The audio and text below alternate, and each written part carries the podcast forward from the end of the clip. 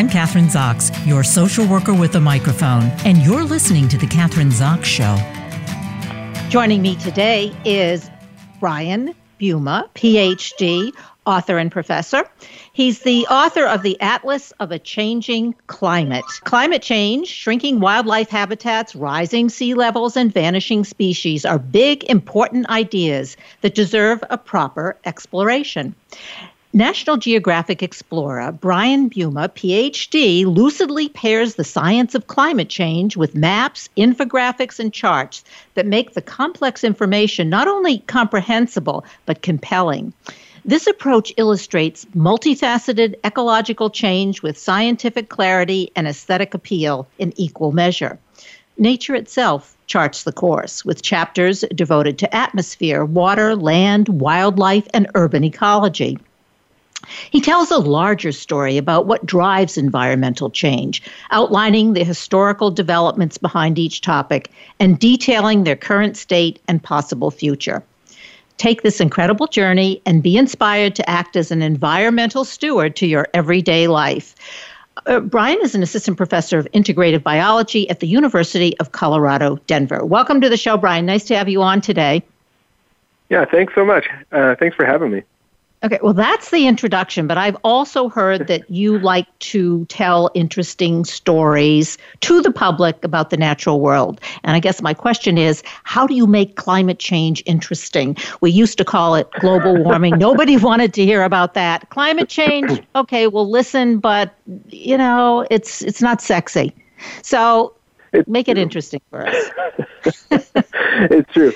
And, um, you know, I've been I've been all over um, the country and all over the world, and, and talked to a lot of folks, and it seems like the reason it's not not sexy, it's the reason it it can be a little um, bit of a drone for a lot of folks, is that climate operates and environmental systems operate on a scale that's just totally um, sort of divorced from our own experience, right? Like we're small critters. We're like, you know, a little under six feet tall. We can see about 30 square miles on flat ground.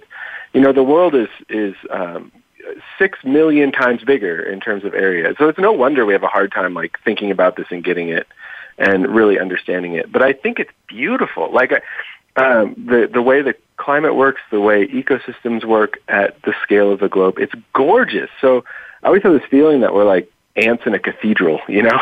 like we can see the stuff around us and it's nice and everything, but we're missing this bigger picture that, you know, not all of us are fortunate enough to get to see it. Like I feel I'm really lucky to get to study and work on questions that are this big, but not not everyone can.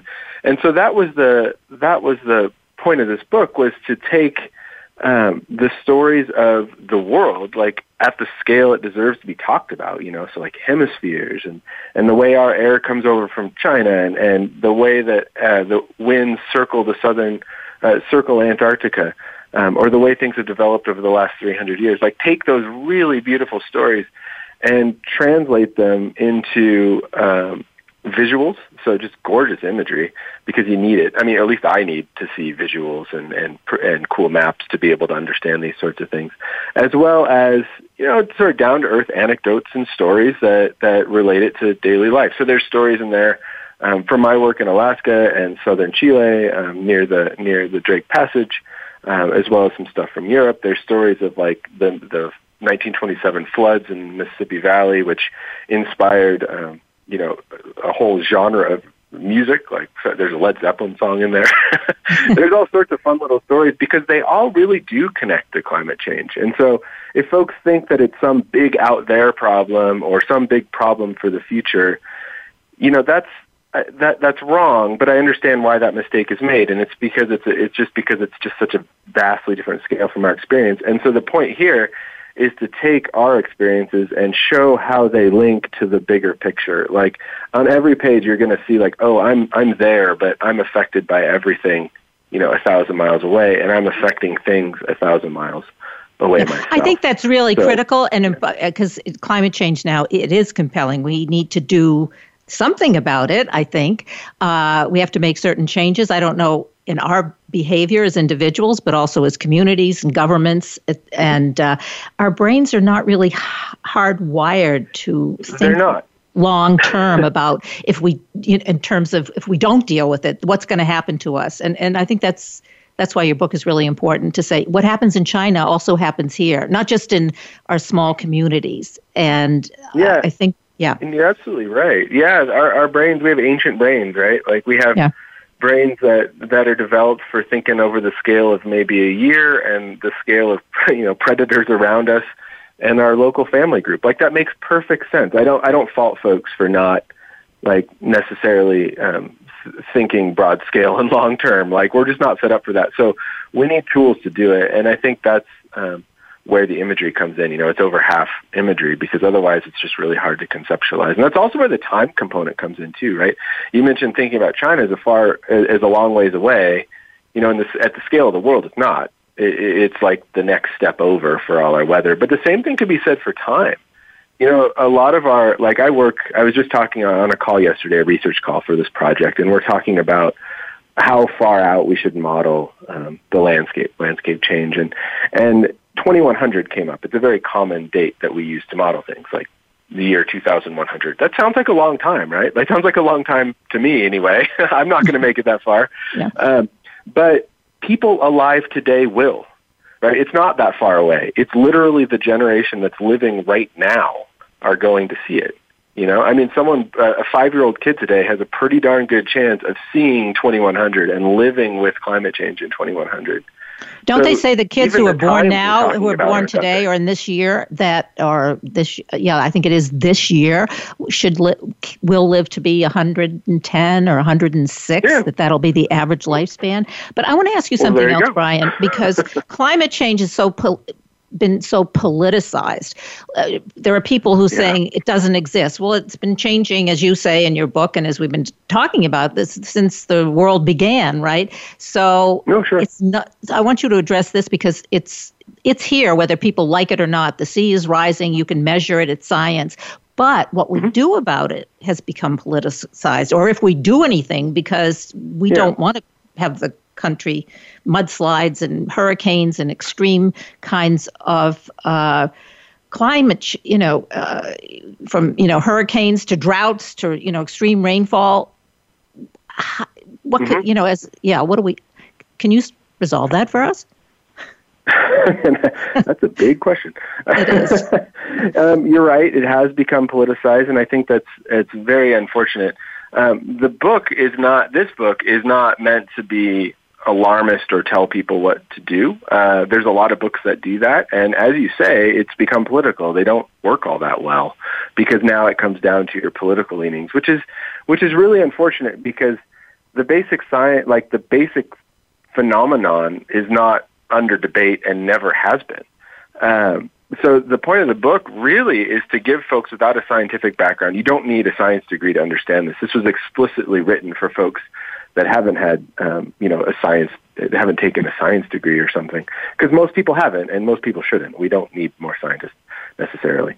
Um, it's it's for those folks because I want to get show them that the science is pretty like the phenomenon, the chemistry is really pretty straightforward, and it's not it's not under debate, and, and like I said, never has been.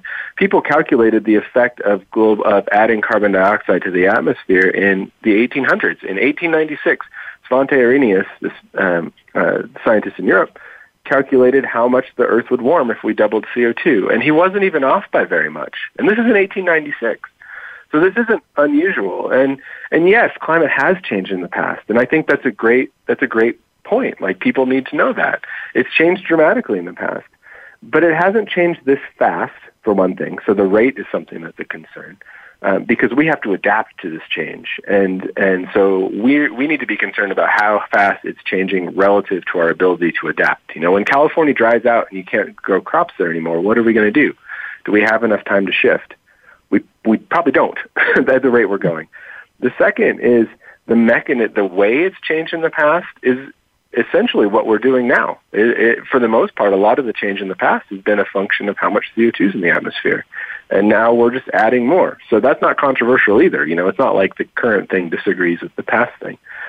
So it's, it's unfortunate it's become political, like thinking it exists or not, because there's no, there's nothing complicated there. Like anyone can do little experiments. Put more CO2 in a bottle, and it'll warm up. Like it's Yes. not, it's not, uh, it, it's not complicated. Now, what we do about it, yeah, that that is essentially a, a, a becomes a political question.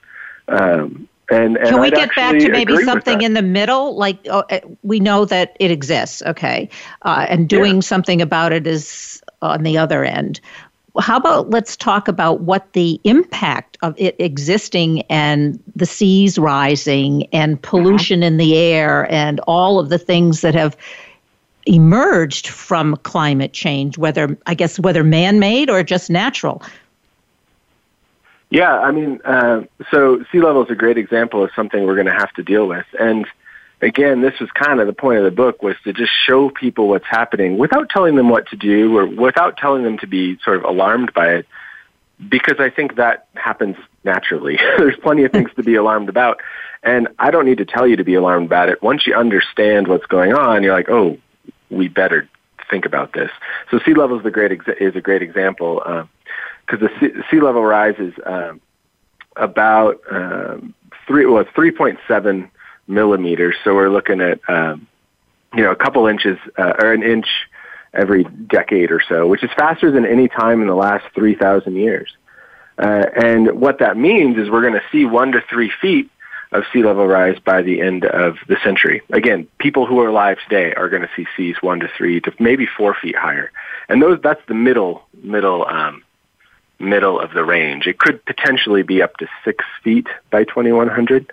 And what does that mean? Well, Miami-Dade County, for example, one of the one of the largest uh, cities in the country and a huge amount of economic um, uh, resources. Uh, Miami-Dade County is six feet above. The highest point is six feet above sea level. So, like, this isn't this isn't. Um, it, it's not rocket science to think this could be a problem, right? Like, you have an ocean that's going to flood one of our largest cities plus add on, you know, storm surges and things like that, which already flood the area. And this is happening everywhere in the world. Shanghai in China. What, what's China going to do when they're one of their largest cities essentially gets flooded? Um, uh, uh, countries in India with with uh, almost a billion people. Like it's sea level rise is something that um, could happen over the next 2,000 years. We could be looking at two to three meters, so six to nine feet of warming. If warming is limited to 1.5 degrees Celsius, which is what the recent um, uh, conference was about. So we're looking at uh, exceptional amounts of sea level rise, and most of humanity lives within, you know, fairly close to the ocean. So that thing right there should tell folks we have to plan for this. You know, we have to do something, um, or we're really going to have to do something later. You know, or we're just we're just digging a bigger hole um, for ourselves later. And unfortunately, we're already locked into a couple feet of sea level rise. Um, we've added so much energy to the energy to the ocean, and we've set up such an energy imbalance, um, meaning more energy is going in than leaving, that we're stuck with several feet of sea level rise already. The question is, how much more um, will we pile on? And, and, And you, so can, in- you can trace Yeah, I was going to ask you because in terms of the too. impact, so let's Mm-hmm. say the sea, uh, you know, you've told us how, how you know how much the sea is rising. Uh, then does that mean that groups of people will migrate? Everyone's going to leave Miami and go to Chicago, or I mean, that's that can happen, right? Like, Yeah. unless we all get on boats like Kevin Costner in Waterworld, we're in trouble. I mean, there's there's a couple options, right? We could people could move, you know, because because Miami uh, will be mostly under the ocean. Um, uh, New Orleans will be in similar boats. Many coastal cities will be in similar boats, at least on their edges. Um, we could migrate. We could spend billions and billions on seawalls. I mean, I suppose there's engineering options too.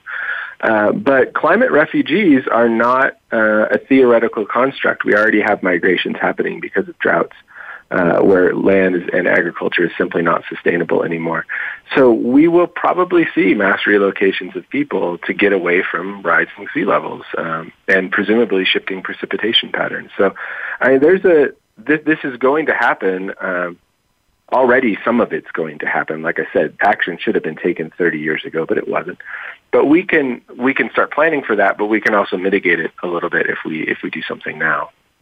If we talk to people about finances, because you know when it affects their pocketbook, because it seems to me the Sure. extremes of of climate you know, whether we have a drought, and I mentioned that earlier, or whether we just have, you know, hurricanes and rain, and we go from one extreme to the next. It costs us. You talk about billions of dollars, billions and trillions of dollars, just in terms of all these disasters that have been happening that we can we can see it now. I mean, it's it is in our hometown, and uh, do you think that will encourage people to, well, think about it more, like reading your book, for instance, but and doing something about it? I mean, I hope so. um, many, many, and this again was the the point of the book. Um, wasn't to necessarily tell people you know, preach to people and say, you know, you should be afraid because this is going to affect your pocketbook. It was to say, this is what's happening. And then I, you know, readers will uh, may, be able to make that connection automatically, right? They're like, when you look at a map, there's this beautiful map from National Geographic in there um, showing um, uh, the losses in 2050 um, if sea level rises, uh, oh, well, with when sea level rises to that high. And we're looking at 276, 278 billion in Miami, much less anywhere else. And so anyway, it doesn't, and you don't have to live in Miami to get that point, right? Like if you're living on the coast, sea level rise becomes a major, major issue. Um, if you're living in an area that's drying out or an area like with wildfires. So California had 3 million acres burned this year. If you're living in the woods in California and you see that um, and and you, and you see the the imagery, which shows like this place will dry, will dry out further. It's already dry. Um, I don't need to tell you to be worried about wildfires, like right? Like people aren't dumb; they'll figure that out. They just need the context to make those decisions. And when you start looking at the scale of the world, it's shocking how big it is. How much, uh, how many people live in sea level uh, rise threatened areas um, especially in Asia, but um, increasingly so in Africa as those areas get bigger. But then, of course, in in the states, um, you know, it's it's not. I don't I don't need to. Yeah, I, I don't think anyone needs to tell folks that. I think they just need to realize the scale of what's going on. Brian, what about climate change and the transmission of the coronavirus? Has does it affect hmm. the transmission of the corona? It would seem to me it would. Yeah, that's a great question, and I, and I can't speak to that too much because obviously we're still still in the middle of it. Um, uh, but you know, the, there is depending on where you, you know this diseases came from. Um, and of course, that's still under debate, but we can just talk more generally about uh, animal to human uh, disease transmission, which does happen um, from time to time, regardless of the origins of the coronavirus specifically, because we probably won't know that for a while. Um, as population goes up, but as species get moved around, uh, as the climate shifts, we're going to have more novel interactions, new interactions with um, new species in new ways. And so I don't see how that could, I, I, see how that would increase the chance of new diseases emerging um, as new interactions, new ecosystems develop. You know, like this is essentially, and this is near the end of the book when we talk about uh, when I talk about life and show a lot of migration routes and how species move. We're scrambling a lot of species ranges. You know, a lot of a lot of species won't they want to live too. They're not just going to sit there and die. They're going to try and migrate and move and find new habitats and things. And so we're essentially scrambling up uh, ecosystems in a lot of ways and creating a lot of new interactions between um, species, and we're one of them. And so certainly there is the potential for more uh, more disease transmission uh, or novel disease emergence as we sort of mess with those historical um, ecosystems. So it's not specifically related to the coronavirus. It's just in general when you move well, people around and be careful. Yeah, I just want to be careful at not being a disease scientist. You know, I, uh, scientists tend to be a conservative bunch. You know, you want to be real careful about what you say because you don't ever want to overstate the problem. And in some ways, for climate change, I, you know that some have argued that that's served us poorly, you know, because oftentimes what folks see are sort of the middle of the road projections because no one wants to be the one that shouts some extreme change because you're anything you say is is scrutinized and so you want to be real careful with what you say. So, you know, I don't want to say too much about the coronavirus because we're in the middle middle of it, you know, we don't yeah. we're still learning a lot, but as people in the summers crowd into air conditioned areas and as in the winters, if you have to go into heated areas, you know, as we start to get these more extreme um, weather events, whether heat or cold, it's obviously mostly heat, but occasionally there's some weird new cold events as, as air moves around. Um, you know, obviously that increases chances of transmission as well. So this is back to the, I guess, back to the, the monetary part of this. Um, what, how expensive is climate change? Well, it, it, how expensive would it be to fix? I mean, we're talking, we have to do something now. We have to read your book, understand that there is an issue, there is a problem, and then we, I think we do have to go to next and decide what we're going to do so don't we don't obliterate the east and west coast we'll take those for example or the south um, but how expensive is how expensive will it be for us to be able to do that? Yeah, and I think there's it's important whenever you have it. Those are good conversations. It's a great question. It, it really is, and something people need to think about. But I, I do think you also always have to introduce it with the caveat of how expensive would it be to fix, but how expensive will it be to ignore? Uh, and we touched on that earlier in the sense of Miami's looking at $278 billion worth of assets in, in an exposed area. Um, the New York area is 209 billion. Like we're looking at an immense amount of money either way. Like it's too late to just say, well, how much would it cost to fix and then we avoid all these problems? It's what are we going to spend money on? Are we going to spend money reacting and um, recovering and moving people around, or are we going to try and spend money to save what we have in place? Um, and a lot of it doesn't have to be that expensive.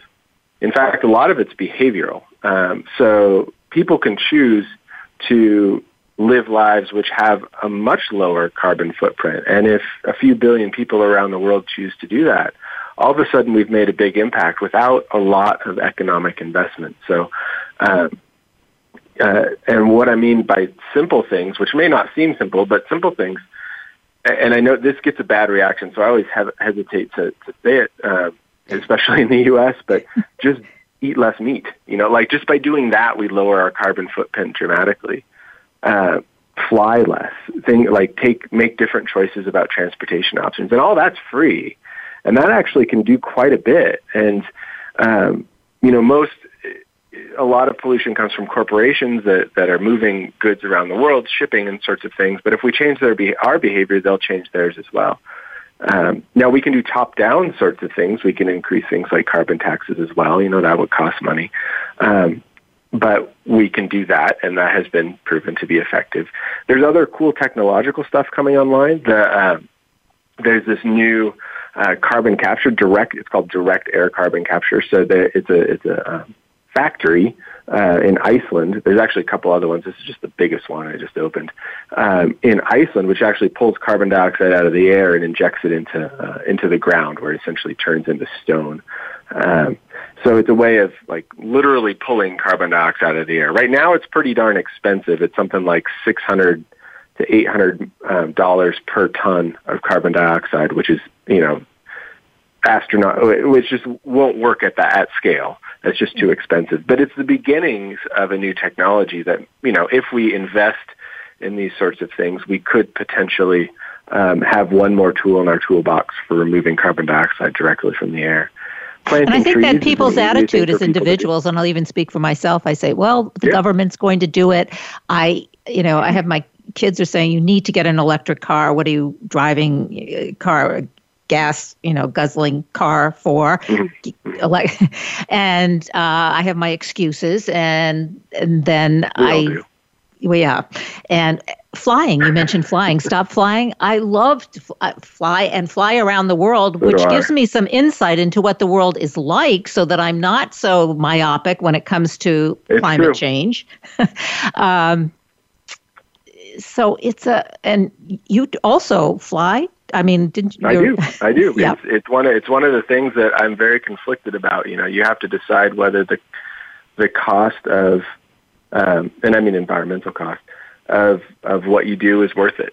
You know, um, and I don't think I can make that decision for everyone. Like I said, I, I I stopped eating meat. I don't eat meat anymore, and the reason for that is it's something I can do uh, easily, but I still do fly, and and I am fully open to criticisms there. You, I sort of have to believe that the research I can do and the stories I can tell can tell offset that cost.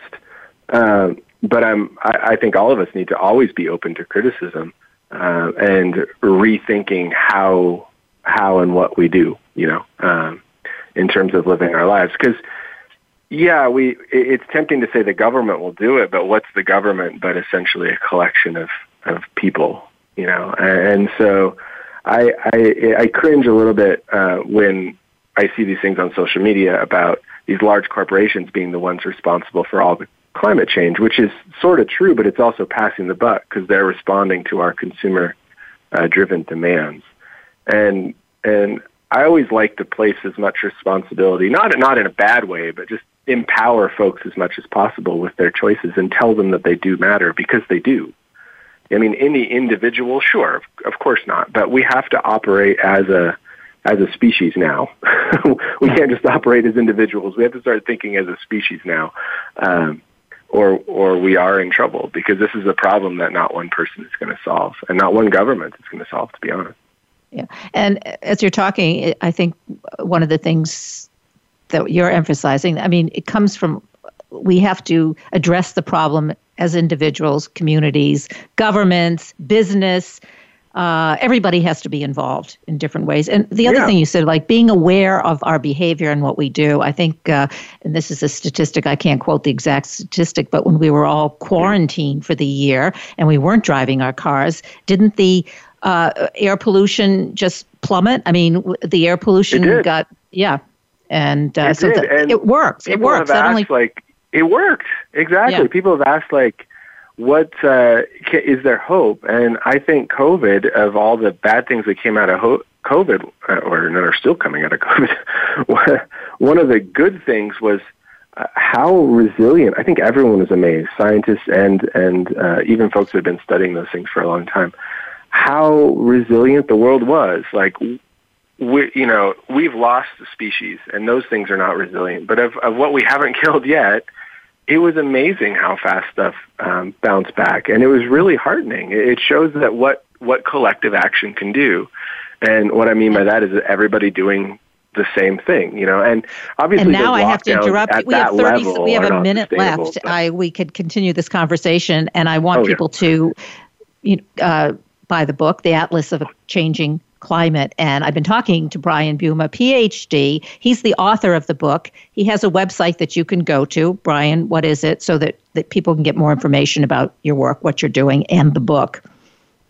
Yeah, uh, I'd invite people to. That time just flew by. Uh, BrianBuma.com. That's with B's. So B is in boy, R I A N, and then B is in boy, U M A dot com. Great. Thanks so much for being on the show today. A really yeah, interesting thank you so topic. Much. Yeah, fun. thanks. I'm Kathryn Zox, your social worker with a microphone, and you've been listening to The Kathryn Zox Show.